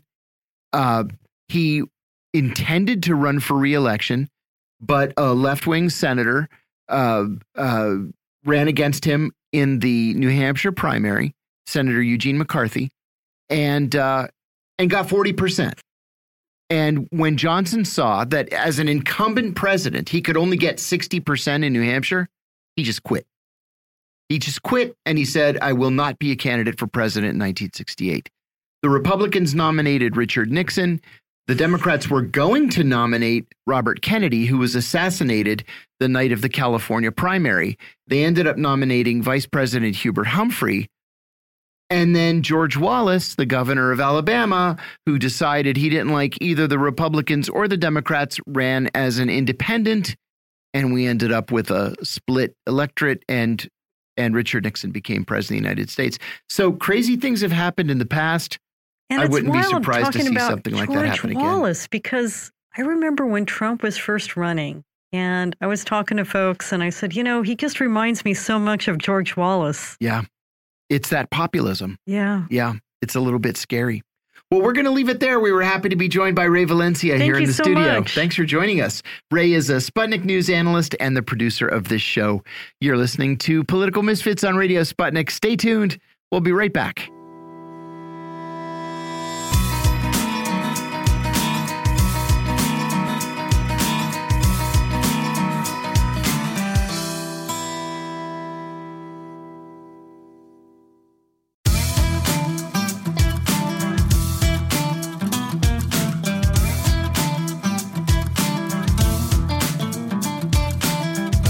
Welcome back to Political Misfits on Radio Sputnik, where we bring you news, politics, and culture without the red and blue treatment. I'm John Kiriakou. NFL minicamp has begun, and as teams begin workouts, fans focus on quarterback controversies, and the Washington Commanders, or whatever they're calling themselves, focus on getting rid of their owner. The Cleveland Browns are trying to anticipate what will happen to their star quarterback, Deshaun Watson. He's been accused of sexual assault by, get this, 25 different women. It sounds like this young man has a problem. He will be suspended, of course, but we don't know for how long, and it doesn't seem like Browns fans really care. In Washington, fans are more disgusted by owner Daniel Snyder's behavior. 15 female former employees of the Commanders are accusing Snyder of sexual harassment and demeaning behavior. We're joined by political analyst and sports fan Brian Doyle. Brian has served as assignments editor at Time Magazine and as deputy press secretary at the Department of Homeland Security. Welcome back, Brian. Thank you very much, John. Good to be with you. Good to have you. Um, I have to ask what might seem like an obvious question. Did the NFL learn nothing from Rae Carruth, the former Carolina Panthers wide receiver who murdered his pregnant girlfriend, from Ray Rice, who beat his fiancee in an elevator and was filmed doing it, from Jameis Winston, who had to settle multiple lawsuits from women who accused him of sexual assault. Even Ben Roethlisberger was suspended for four games for lewd behavior with a woman. Now the NFL is dealing with Deshaun Watson like it's the first time they've ever had to encounter any football player accused of sexual misconduct. What is the NFL's problem, do you think? Why isn't there a policy to address these issues? Well, allegedly there is a policy, and um, you know, I, I remember particularly after the Ray Rice incident that uh, Commissioner Goodell, you know, said, "Oh, we're, you know, we take we didn't take it seriously enough." Blah blah blah blah. You know, blah blah blah. blah. And that was pretty much the end of it. Uh, but this even preceded the Ray Rice incident with regard to play. Right. Gary Richardson, who was the owner of the Carolina Panthers, basically was forced out by the other owners um, for sexual harassment. Um, and I, I'm, you know, someone who lives in the D.C. area, Washington D.C. area. I'm very curious as to what the league will do with regard to Daniel Snyder. Um, while he's never been fully accused of harassment, the idea that he claims he didn't know uh, that this atmosphere of harassment permeated the then Washington Redskins, now Commanders organization, because uh, it would seem a little duplicitous. But then again, if you watch Goodell's um, testimony for the committee in, in Congress uh, that Carolyn Maloney chairs, you know why he gets paid sixty million a year from the owners. He basically said nothing. He's he's and he's truly the son of a former politician, Charlie Goodell, the senator, late senator from New York. Yes, um, he knows how to obfuscate. He knows how to talk around it. And you also now in the Watson case, this is interesting because you know, again, everybody's innocent until proven guilty. Okay, fair enough. Um, but the evidence seems to be so powerfully overwhelming. I, I feel sorry for him in many ways. He clearly has a problem. Uh, he's a great athlete. Uh, his life story is really, you know, abject poverty. He grew up in a, a Habitat for Humanity house, and when he was at, at Clemson, he uh, and he convinced his teammates, which is continued to this day by Dabo Swinney and the and the folks at Clemson, to for two weeks a year, all the players go and help build a house. Wow, I didn't know that. Habitat, yes. Uh, so it's it's rather a sad situation. That said, lest we forget the Robert Kraft mm-hmm. in Florida. Now, eventually, I believe, if memory serves me, those charges were finally dropped. Correct. They were dropped. But, but at the same time, you know, if Watson makes settlements with all these accusers, tell me the difference. Everything's dropped. Yeah. Over with. Yes. So uh, this is this is going to be a very very interesting uh, decision that the NFL makes and the commissioner um, fairly soon. One would think. I would think so. One of the things that's interesting to me is that the the Cleveland Browns acquired Deshaun Watson after the accusations um, against him were made public. The guy is incredibly talented, and the Browns stink. So I understand the need to acquire talent. Uh, but the attitude in the NFL, we don't care what he does so long as he puts up the numbers. Just let him get past his suspension. Um, I I just don't understand that attitude. You know, it seemed when when Roethlisberger got himself in trouble in Pittsburgh, he was never accused of any crime. He was accused of inappropriate behavior at a party and was suspended. The suspension was four to six weeks, and they were going to decide at week four whether he could come back based on on his uh, based on his uh, behavior. And so they let him come back after four. And I thought, okay, so they're getting serious about this kind of thing. And then, you know, Deshaun Watson, 25 women say he's uh, he's assaulted them. And and uh, he's allowed in minicamp and and he's going to work out until the suspension comes down. It just sounds crazy to me. I think I think what this is a guess, but I, I, if you followed Goodell in the past, I think he's going to let the whole legal thing play out. Aha. In the lawyers, and then at that point, you know, make a decision. I, I don't know. I think he's talked to Watson already. I've, you know, he'll be talking to him again, uh, and his attorneys, uh, and then make some kind of a decision at that. Point. Yeah. Yeah, the Roethlisberger. I clearly remember the Roethlisberger's uh, case, and um, and his suspension and so forth. But I, I just think they're they're between a rock and a hard place. Yeah, it sounds like it. That was the first time I had ever heard the term sausage party. He said that a bunch of teammates had gone to a sausage party. He had been drinking and he pulled some girl into a bathroom and said something or did something or coerced her into doing something. I don't exactly remember now and and people were you know justifiably appalled that he would do something like this and there was punishment for it so i I, I listen i'm a steelers fan all my life i love ben roethlisberger but behavior like that is just clearly wrong. It's got to come to an end. And if it's not ending, then people have to have to be punished for it. So let me ask you about Dan Snyder. I found this uh, I found this op-ed from about a year ago. It was a year ago, June, published in the USA Today, saying that Washington Commanders owner owner rather Daniel Snyder is no longer an embarrassment for the NFL. He's become a liability to the NFL. It says Snyder has been accused of fostering a culture of sexual harassment and inappropriate behavior. Well, apparently that hasn't changed since the news broke a year ago. Why do you think the NFL hasn't acted against him? As you said, in the case of the Carolina Panthers, they forced the ownership out. Why have they not done that with Snyder? God knows there's not a single uh, Commanders fan in Washington that would lose a moment's sleep if Snyder were to be ousted. Well, I, uh, I think part of that is that uh, the you know he was going to make sure that he was going to investigate them, let the Commanders investigate them. Exactly right. Well, the NFL said no, no, no, no, we're not doing that.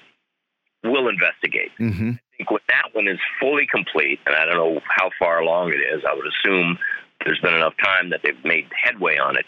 Uh, again, Goodell is going to make some type of decision or talk to the other owners. Um, you know, about two or three years ago, maybe not even that long ago, Sports Illustrated did a, a, a, a poll where they talked to all the owners ah. who was the least influential owner in the NFL, and it was almost it was virtually unanimous with Snyder all the way. Wow has he's considered a buffoon by the other owners in many ways. Um, and if you look at you know his his fascination with stardom, oh yes, let's sign Deion Sanders uh, about two years before the end of his career for fifty million dollars. Uh, don't worry about the salary cap. I'll pay it. I mean, he he has this bizarre fascination with this, and he would not listen to you know, nobody coaches. And he, he, one of the first things he did when he took over was to cut the scouting. Yeah, of all things. That's oh. your blood. That's the, the the plasma that makes your team go. It is, and the and the Commanders, the Redskins, have been uh, terrible ever since he became owner. You know, when Jack Kent Cooke was the owner, uh, Jack Kent Cooke, who you know may have been an unpopular jerk, but was very well regarded as an owner. Um, when he had the team, they were winning multiple Super Bowls and uh, you know put together a, a, roster of talent that was just you know the envy of the league. And then when Snyder bought the team, that was the end of it. Well, it, it, it, this is if if you look at these successful franchises in the history of the league, and certainly within the last 40, 50 years, the Steelers, New England, um, even even the old lines that have had uh, the Giants, the 49ers. What's the thing they had? They had very little turnover and they had stable leadership. Yes, that lets the professionals do their job. Absolutely. Not have been a nice guy. He certainly wasn't. But he hired Bobby Beathard. Let Beathard hire the coach. Scouts, do your job. If you got a problem, come to me. You're absolutely right. And this, you know, the Rooneys have done that for years. The Maras in New York. Kraft in New England. You know, Belichick basically runs the show. Uh, and it's just the way it's done to be successful. You know, Green Bay has gotten back to that. Yes. You know, three coaches, McCarthy and Holmgren before that, and now LaFleur. And you you have Mark Murphy, who used to play here for Washington, who's a fabulous uh, GM and president. Actually, he's the president uh, these are experienced people who know what they're doing and they have their own philosophy. Yeah, we're not a big market. We may develop. The, the Steelers is a perfect example, and you should know this. They draft well. They develop their players. Reach for that big contract. Some they'll keep. Others they'll let go. That's right. Confidence they can find great athletes to, to replace them. Absolutely right. And they've been doing it for decades. Yes. Yeah, and and they've only had they've only had three head coaches Correct. since like 1969, I think. Chuck Noll uh, was hired in 69, and it's just been, you know, three Super Bowl winning coaches ever since. It's consistency, little turnover, paying your people, and letting them do their job. That's right. One last question for you. Snyder was subpoenaed to testify before the House Oversight Committee. Uh, and yesterday, behind closed doors, this was not open to the public, he testified for 10 and a half hours. The testimony, um, we, we frankly don't know what the content was, but a statement from the committee after he finished speaking at 6:30 last night was pointed. The committee said, quote, we are continuing our investigation into the commander's toxic work environment and its discrimination against women, as well as Snyder's efforts to interfere with the NFL's internal investigation without hiding behind non disclosure or other confidentiality agreements. Unquote. That is harsh.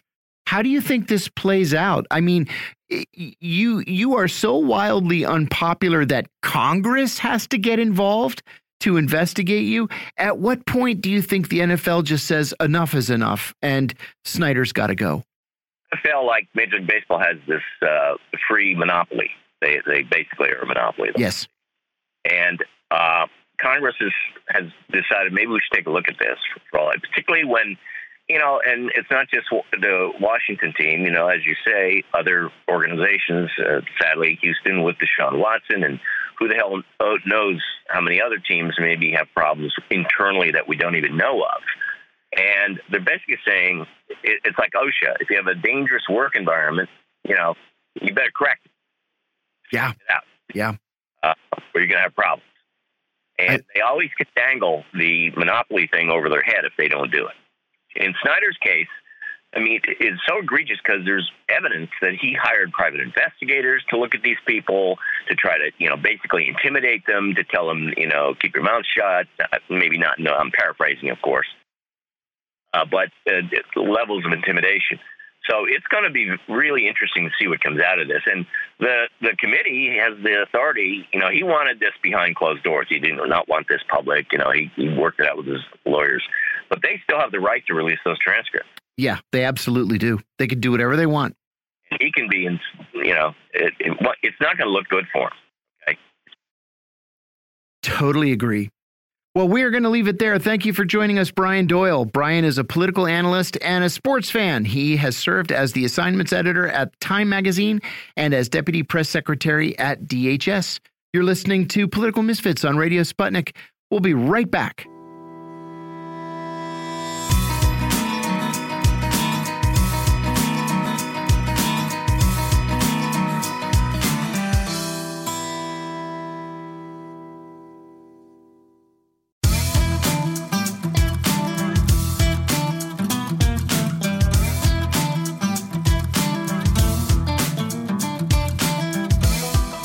Back to Political Misfits on Radio Sputnik, where we bring you news, politics, and culture without the red and blue treatment. I'm John Kiriakou. It's Friday, and that means it's time for News of the Weird, where we tell you about some of the more offbeat stories in the news. You know, there were so many this week that I had to actually be selective. Um, usually I have to flail around and find something that to me is funny. Because uh, a lot of it is weird, but not funny. I like to have the combination of the two. So the first one is in Detroit. Bianca Chambers, right, was not going to leave the sleuthing to the Detroit police after her Mercedes Benz was stolen. So listen, I my Vespa, I love that thing like it's a child of mine, and I hunted all over the neighborhood before the cops finally found it. But anyway, this poor woman, Bianca Chambers, somebody stole her Mercedes Benz in Detroit. So, using social media tips, she tracked her car all over the city. But each time she would call 911, police would arrive too late to nab the thief. So, last week, she got lucky. A man who was driving her car parked and went in to get his dreadlocks twisted. I didn't know that was a thing. But he went into this shop to get his dreadlocks twisted and she pounced. Fox News 2 Detroit reports that she walked into the barber shop and confronted him. He denied stealing the car, but she tackled him by his yanking him to the floor by his dreadlocks. And the other customers in the barbershop subdued him. They sat on him while she went outside and slashed her own tires So he wouldn't be able to get away. So he wouldn't be able to get away. She says, I thought he was going to take off and I didn't know how long it was going to take for the police to pull up. You're just the dumbest criminal, that's all. You joyriding in my car like nobody was going to see you, she told the perp. Police said the man has a history of car theft and was charged again with car theft. Good for her, man. That's Man. some guts right there. That is kind of bad. Wow. Man. You know, I remember once when I was a kid, I was I was 17 years old, I was working at Kroger's, the, the big grocery store, right? And my brother, who was 15 at the time, came to visit me while I was working. And he he brought his new brand new BMX off-road bike that he had worked so hard to save the money for. And he parked it outside, went in, found me and said, I just got my new bike. Come out and look at it. I came out, bike's gone. He owned it for like two hours. In the distance, we see some kid riding it. So we run over. My brother tackles this kid, holds him down on the ground, and then, as my brother is pummeling him, gets the kid's shoes off and throws one shoe on the right side of the road and the other shoe on the left side of the road. But we lived in eh, the area was like really marshy and swampy. We would get these water birds and you know storks and cranes and stuff. Right. right? Herons Yeah. all the time. I don't even know what happened to that kid. We we lit him up pretty good. Anyway, number 2. Jim Batan, 57 of West Linn, Oregon, figured out the way to pay off his $110,000 backyard luxury swimming pool. Since September 2020, Batan has hosted 9,000 swimmers through an app called Swimply. Oh, I've heard of this app. I never heard of it. Oh, this is a thing, John. He made $177,000 so far this summer. Definitely. People rent out their pools if you have a pool. Yeah. If you're fortunate enough to have a pool, they put it's like an Airbnb. That's exactly what it is. Yeah. It's like Airbnb, they but put for these pools. beautiful pictures up of a pool and you can spend up to like 80 90 dollars an hour Oh my God! It, it says here he's he charges seventy dollars an hour for five people. There's a waiting list and a very high return rate. so what town is he in again West Linn, Oregon. oregon huh Nine thousand swimmers have paid him one hundred and seventy-seven thousand dollars. He says Man. he admits that there's more to the job than just providing towels. He and his wife spend 12 to 14 hours a week managing bookings and doing maintenance. He said, I love the income, but I generally caution people away from doing this. It takes a lot of time to learn about things like pool chemistry and maintenance. I look at my pool chemicals probably five to 10 times a day, but at $70 an hour for five people, it's worth it. Well for 70 dollars an hour can't you just hire a guy and have him come out there and you know Seriously. seriously yeah and that would finance a pool you know it's like well, when you it, think it- about it it. In fact, that was the original um, idea. He spent $110,000 on a pool. I mean, that has to be one nice pool, right? No, no, no. Let me just tell you, I'm from California where everybody Uh-huh. has a pool. I moved out here. I wanted to put a pool in our yard Uh-huh. because I'm from California. The lowest, the cheapest pool is like 150 grand. Are you kidding And you me? can't even get somebody out in your yard to build the thing.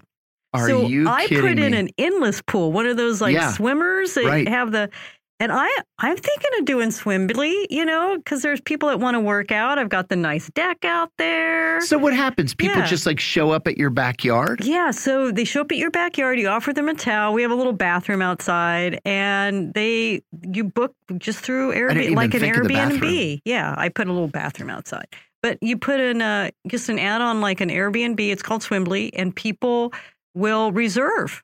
Yeah, You know, I wonder if my sister's listening to the show right now. She probably isn't, but she and her husband just put in a brand new pool. It's not just a pool. They live in New Hampshire, but it's a pool complex, right? There's a dressing room, there's a bar. Oh, yeah. Um, there's an outdoor So TV. when we going? I'm ready. The pool has its own Wi-Fi. It's oh, she crazy. can make bank. I, oh yeah, I never heard of this thing until last night. I'm gonna. I got to tell her about. It. Yeah, that's that's She pretty could get the kids through college on that. Uh, KDKA TV, Channel 2 in Pittsburgh. It's the station I grew up watching. They reported last week that attorney Lauren Varnado um, an attorney from Pittsburgh, was defending a Pittsburgh based corporation in a courtroom in New Martinsville, West Virginia. Um, she is accusing the judge, this is Judge David W. Hummel Jr., of pulling out a Colt 45 revolver out from under his robes during the proceedings. Varnado alleges that Hummel pointed the gun, quote, in a waving motion like he was scanning, first at the defense table, and then he placed the gun on the bench and slowly turned it to make sure that the barrel was pointed at her. She says because of the trial's contentious nature, Varnado had her own security detail, but the judge wouldn't allow them into the courtroom, saying, My gun is bigger than theirs. Varnado said she's working with the FBI and the West Virginia Judicial Investigation Committee. Uh, quote, he cannot stay on the bench, period, unquote. I got to tell you, I've, as you can see from my dress shirt today, I've spent a lot of time in courtrooms over the last several years. This story does not surprise me one iota. Not at all. Um, judges think they can get away with anything. And I'll tell you a quick story. There was a young girl, 16 years old, whose case was being heard before my custody situation. And she had been arrested for shoplifting. She got caught shoplifting something, makeup, something. And this girl was from a very poor neighborhood in Washington, D.C. She was using a borrowed laptop to participate remotely. She was using her attorney's laptop. And the way the laptop was open on the screen that we could see in the courtroom and the screen that the judge was looking at, you could only see this girl's head from her forehead up. So all she needed to do was pull the screen down an inch or two inches to get her face. The judge flipped out like a crazy person, screaming that this girl was showing disrespect to the court, which is what they always call themselves the court and she ordered that she be held in contempt of court for 24 hours in jail. This is she's a child. And she doesn't have any experience with a computer. She doesn't know how to use a computer. She didn't pay attention at her own little picture in picture to see that only her forehead was showing. This poor kid was held in contempt of court. It really is outrageous. Well, we are starting to run short on time. I will tell you that I'm going to be very happy to see uh, Michelle back. I, I hope she's, I hope she's had a great time beach. at the beach. Yeah, great time but with her family. Her. It's time to come back. Michelle. I know. I know she's been posting on Facebook that she's been having a great time. Oh, that's good. But uh, but I, I'm looking forward to her getting back here. Yeah, that's going to be nice. So I'd like to also thank all of our guests today. We had uh, Professor Peter Kuznick. We had Brian Wright. You, of course, mm-hmm. Rae Valencia, Brian Doyle. Thanks to our engineers and to everybody here at Sputnik News. Enjoy your weekend, everyone. Thank you so much, and bye bye. Bye bye.